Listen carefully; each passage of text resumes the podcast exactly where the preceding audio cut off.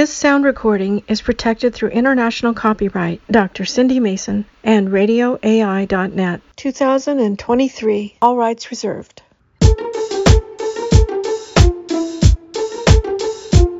Radio AI, the public resource for artificial intelligence literacy by the people who do AI.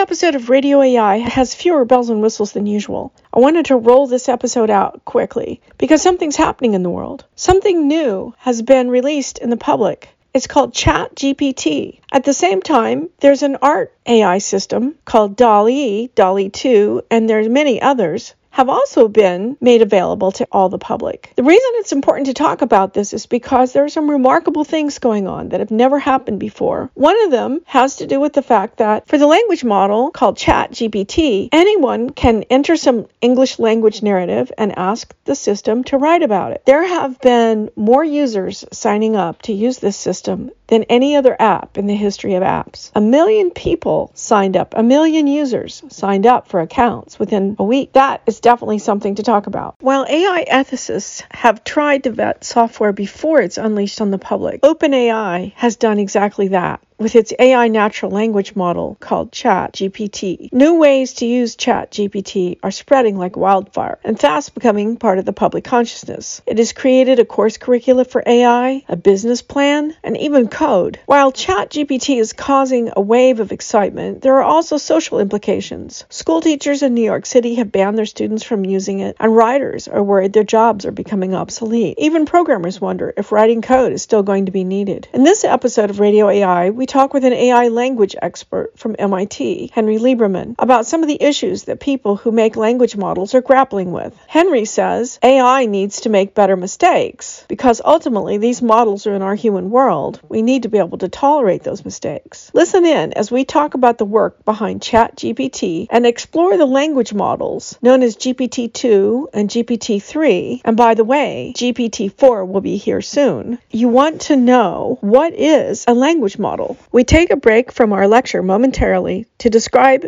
a buzzword. GPT stands for Generative Pre-trained Transformer. So it's a piece of software that uses deep learning techniques on human language, a lot of human language, to train itself. It takes a long time and a great deal of compute power. The amount of language it uses for training is enormous. The training takes place on these supercomputers that are located in places that have very cool weather, and the training takes place over a very long period of time time. But once it is finished, then you have what is called a pre-trained model of the human language. And that model can be used in many different ways by lots and lots of people. And that's what GPT-2 and GPT-3 and GPT-4. That's what those are. They are models and they can be applied and embedded in many, many different kinds of things. So let's get started. I was just taking a look at GPT-2 versus GPT-3, and the training involved in GPT-3 was much more extensive. That means it took longer and it took a lot more electricity. But as you say, it's pre, you know, it's pre-trained, so you can actually hand it to people and they can use it. A lot of people can use it. Apparently, what GPT-2 didn't do was handle niche topics, like specialized topics, very well. Um, and that's what they fixed, apparently, with GPT-3. Have you used any of these pre-trained systems? So I have played a little bit. I'm not sure it was with GPT-3. Uh, there are a couple of other models that are similar that that I some of them I have played with, and they're both. I would say they're both remarkable and they're frustrating. So if you ask it a question, sometimes amazingly it gets it right, but it's very unpredictable. So you know it get it also gives a lot of sort of stupid answers, hmm. and then that would be frustrating to a person. You know, so, so GPT two. Well, all of them. The problem is when we talk to a person, if I say, if I start asking you a question about a certain subject, right, and like let's say I ask you about dogs, different breeds of dogs,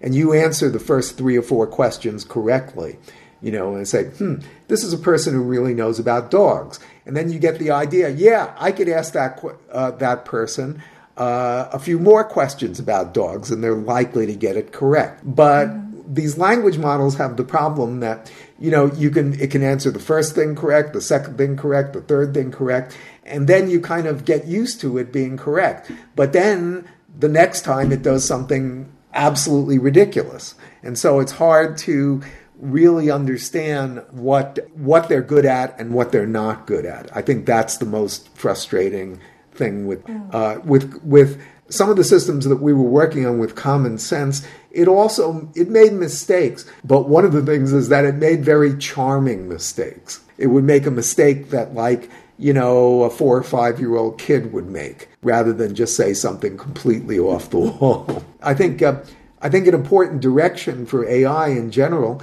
is to make better mistakes. I think people are more tolerant of mistakes that kind of make some sort of sense than they are at, at mistakes that just seem completely crazy. There's an interesting test that apparently is used in evaluating GPT 2 versus 3 um, this is part of what's called the Open AI uh, initiative. And there's this idea of a Turing machine, which people try to fool. Some people call it the Wizard of Oz yes. test. You know, you try to find out is it a person or a machine that's that's uttering a sentence. And these these folks with the Open AI project are claiming that GPT-3 makes it really difficult to distinguish between a person and a machine. So they train this GPT-3 algorithm with 175 billion parameters versus the was it 13 I think 13 billion was used in GPT-2. And so what they're trying to show is that hey,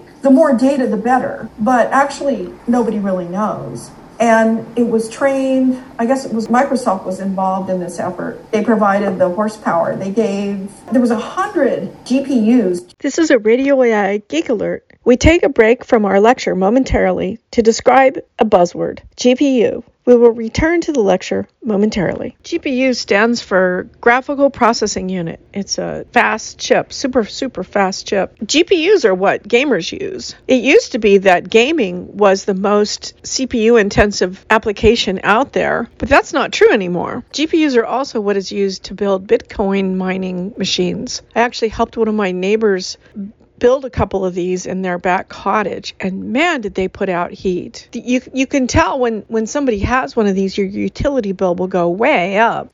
You now know what a gpu is. We resume our lecture. Yes, and it just turns out that there are some mathematical operations that are very similar to uh, the kind of graphics processing that you do in games that are also useful in understanding natural language. It's interesting you bring that up, Henry, because I think if you consider the intense computation that's involved behind these operations, well, first of all, think about how much compute power was needed to build the model GPT 3. It's a Microsoft supercomputer. It had, I, th- I think it had something like 10,000 GPUs 10,000 GPUs.